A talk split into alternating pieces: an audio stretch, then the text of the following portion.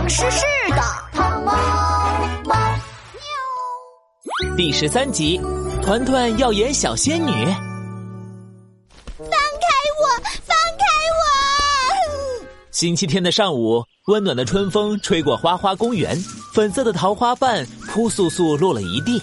桃花树下，一个圆滚滚的仙女正一脸悲伤的揉眼睛。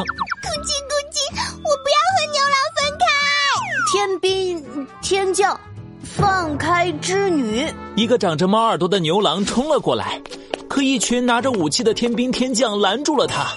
王母娘娘拔下头上的发簪，用力一划，织女和牛郎之间出现了一条波涛汹涌的星河。喵！别以为星河就可以拦住我，我要造一艘船去见织女。停！唐妈妈，你演的也太没有感情了。穿着仙女裙子的鹦鹉团团扮演织女，她不满的撅起了小嘴；扮演牛郎的唐猫猫只好无奈的挠挠头。原来呀，唐诗诗小学要举行文艺演出了，唐猫猫和鹦鹉团团要一起上台演话剧《牛郎织女》，现在。他们正在排练呢。这里牛郎和心爱的织女分开了，牛郎非常难过。可你演的一点也不伤心，我可是求了老师整整三天，他才让我演仙女的呢。我们一定要演好。哎呀，可是团团，我每天都能见到你，根本没有和你分开，感觉不到伤心啊！喵，咕叽咕叽，你就想象一下嘛，如果明天我出门玩了，你出门晚上就回来了；如果明天我去外地旅游了，你旅游一个星期就回来了。那那我明天转学了，我明天转学回宋慈市，你好久好久都见不到我了。喵，那我想想。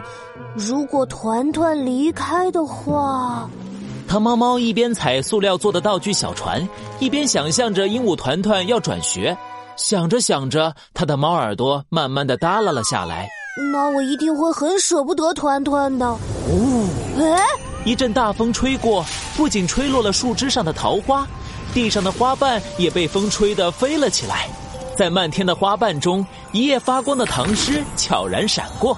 唐猫猫脚下突然涌起了波浪，他低头一看，喵，这是怎么回事？满地的花瓣不见了，唐猫猫和鹦鹉团团的脚下出现了一片深深的水潭。不会游泳的唐猫猫一下子慌了神，它紧紧地抓着塑料小船，可塑料小船只是个道具，在水里摇摇晃晃，随时都要沉下去。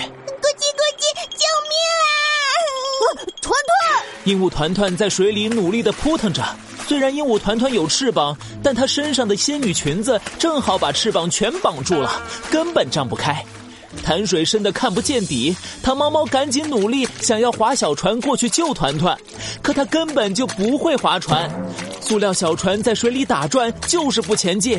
糖猫猫急得猫尾巴都要打结了。嗯，咕叽咕叽，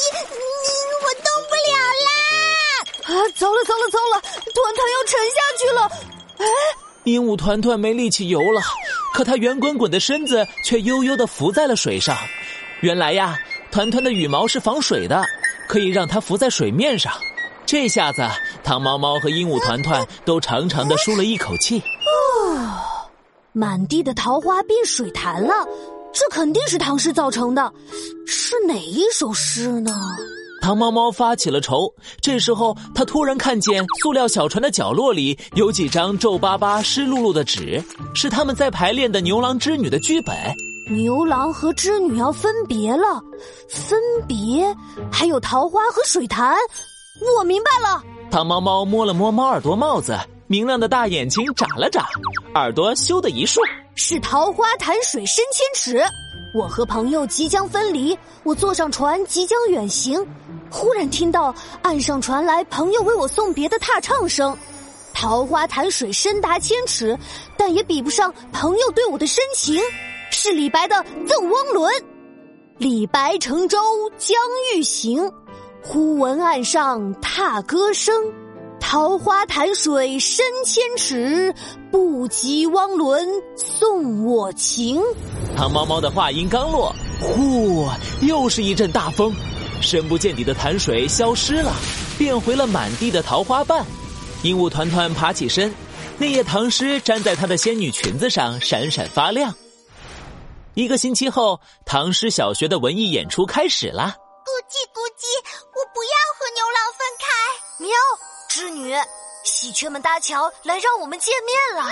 演出到最精彩的时刻了，鹦鹉团团穿着仙女裙子跑上了硬纸板搭的喜鹊桥。